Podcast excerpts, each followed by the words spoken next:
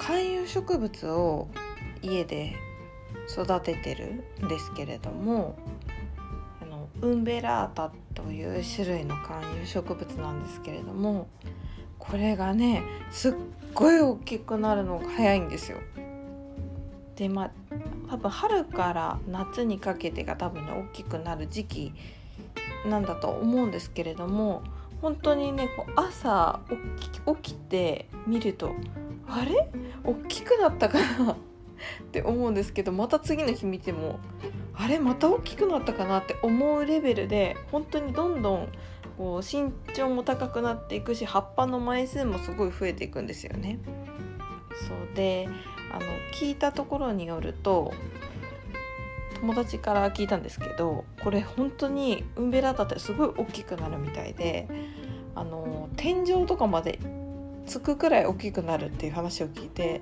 ちょっとね今それがね怖くてしょうがないんですよねそんなにね大きくなんなくてもよかったんだけどなとか思いながら、あのいつもちょっと眺めてるんですけど、あの成長がねあの全然止まらないんですよあの私結構あの部屋に緑を置いたり、まあ、お花を飾ったりするのが好きで、まあ、よくねあのお花屋さんとか行ってあのお花をねあの家にこう生けたりとかしてるんですけれども、この間あの知り合いの方にあのシソの苗をいただいて、初めて家庭菜園を始めたんですね。ベランダで、えっと、鉢を買ってシソを育ててるんですけれども、このねシソもねすんごい大きくなる大きくなるっていうか、こう成長のスピードがすごい速くて、あのまあ多分もうシソもね時期なんだと思うんですけど、すっごい葉っぱがねもうボンボンボンボンこう増えていくんですよね。で、私すごいあのズボラなので、あの水とかもあげ忘れちゃったりするんですけど、水とかねあのあげ忘れても全然平気で、あのすんごい大きくなってくれていますね。はい、あまあね、そのシソはね大きくなったりこう葉っぱがね増えていったりとかするのは、まあ、あの食べれるのでねすごい嬉しいですけれども、そうでもなんか楽しいですね。なんかあの実家で母親が、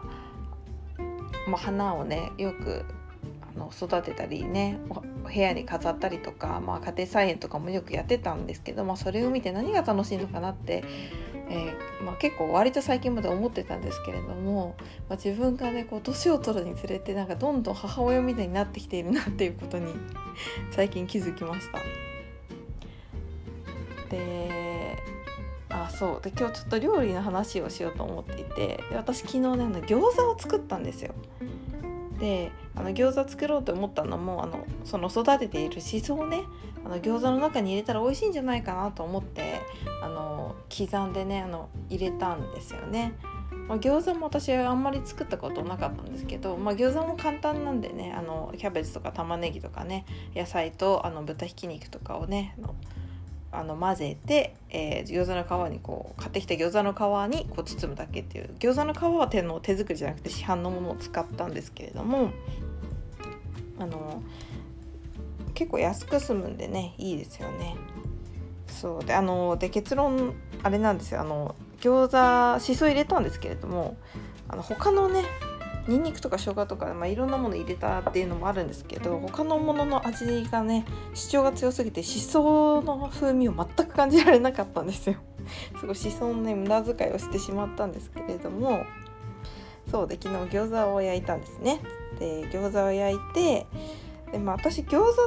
て、まあ、嫌いじゃないんですけど、あんまりこう自分からこう自らこう食べたいって思ったりとかもしなかったっていうのもあって、あんまりこう作る機会もなく、あの家で、ね、あんまり焼かなかったので、まあ、失敗をしたんですけれども、まああのまあ、皮を包んでね、で、まあ、お皿にこう包んだやつごじゅっこくらい作ったんですよ。で、まあ、お皿に作って、で、まあ、まあ普通にできたんで、まあ、なんとなくこう写真を撮り、私の家族ラインが家族のグループラインがあるんですよ。で、あの家族のグループラインの方にその写真をあの送ったんですよ。で、今日はあの餃子を作ったよ、あのシソを育ててるんでしそを入れたしそ入り餃子にしましたみたいな感じでの ライン を送ったんですよ。そしたらね、あの両親からね、あ、いい感じじゃないみたいなでね、しそ入り美味しそうっていうあの ライン が返事が返ってきて、でまあその後あの一人暮らしなんで食べきれないので、まあ、の半分くらいはねもう冷凍したんですよ。でえっとまあ焼いていったんですよね。で焼いて、で私ねあの羽根付き餃子にしたくて、あの水溶き片栗粉をこう入れたりとかしたんですけど、まあ焼いたらねすごいことになってしまってまあそのすごいことっていうのがこのまああのね羽根付き羽根付きではないんですよ。なんか水溶き片栗粉を入れたおかげでもう全部くっついたんですよ。もう全部くっついたのはいいんですけど、水の量が多かったのか油が少なかったのかちょっとなんだかわかんないんですけど、なんかね餃子がね全部ねぐしゃーってねちっちゃくまとまって、なんかほんと汚い餃子みたいなほんと地獄絵図みたいな、なんかほんとねすごい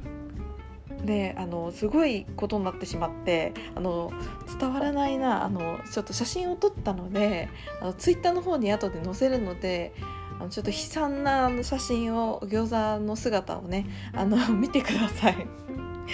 であの家族にもねそれであの焼けたっていう風に送ったんですよ。写真送ってあんまり上手に焼けなかったって送ったらね、もうあの父親からねまずそうって来て、その後母親から焼いたらまずそうだって来てみんな口を揃えてあのまずそうっていう風にあの返事が返ってきました。あの何がいけなかったのかな、やっぱ油が少なかったからなのか水が多かったからなのか、なんかねパリッとあのもちろんその水溶き片栗粉がついてるところパリッとはいったんですけれども、あのなんだろう焼いてない側あのふ餃子をくっつけたの縁のところ、あそこからなんかふにゃんってこうなっちゃって水餃子みたいな感じの色味になっちゃって、なんかパリッといかなかったんですよね。なんかもしコツを知ってる方がいたら教えてください。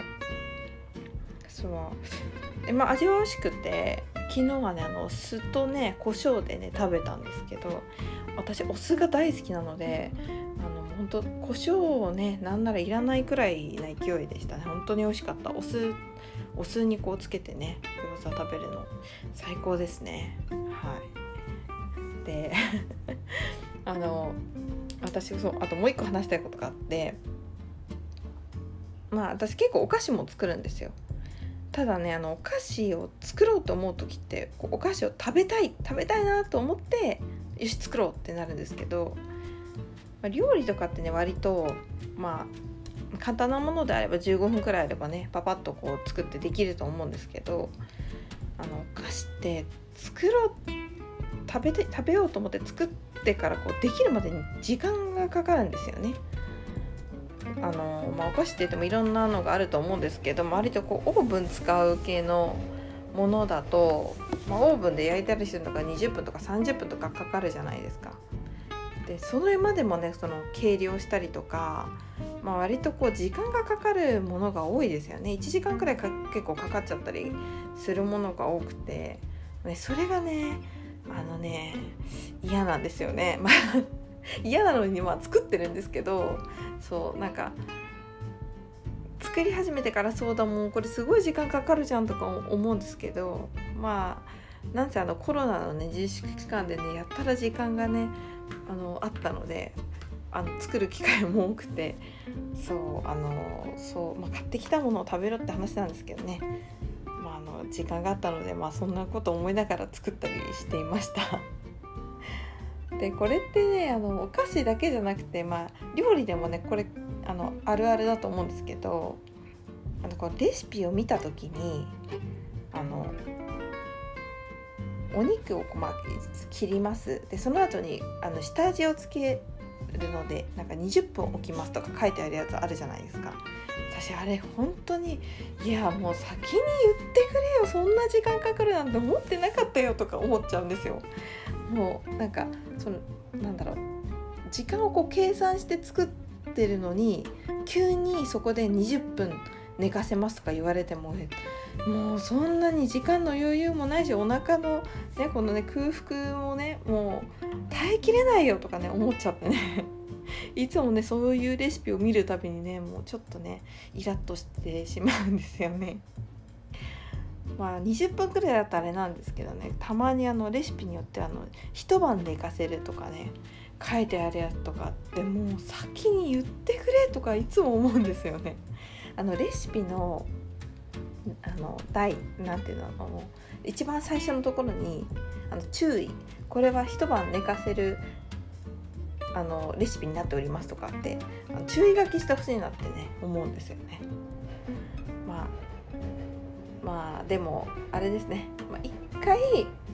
一回ねそれをね学べばねにかいめ作るときはね、あこれはちょっと寝かせか寝かせてから作るレシピだったなとかね分かると思うんですけど、一番最初に作ったときってねやっぱこううまくいかないんですよねあの皆さんもこのあのレシピトラップにあの引っかからないように気をつけてくださいはい、今日はここまでです。えっとツイッターやってます。ツイッターアットマークさんじゅうダララジ、えー、感想リクエスト質問お待ちしております。はい、それではさようなら。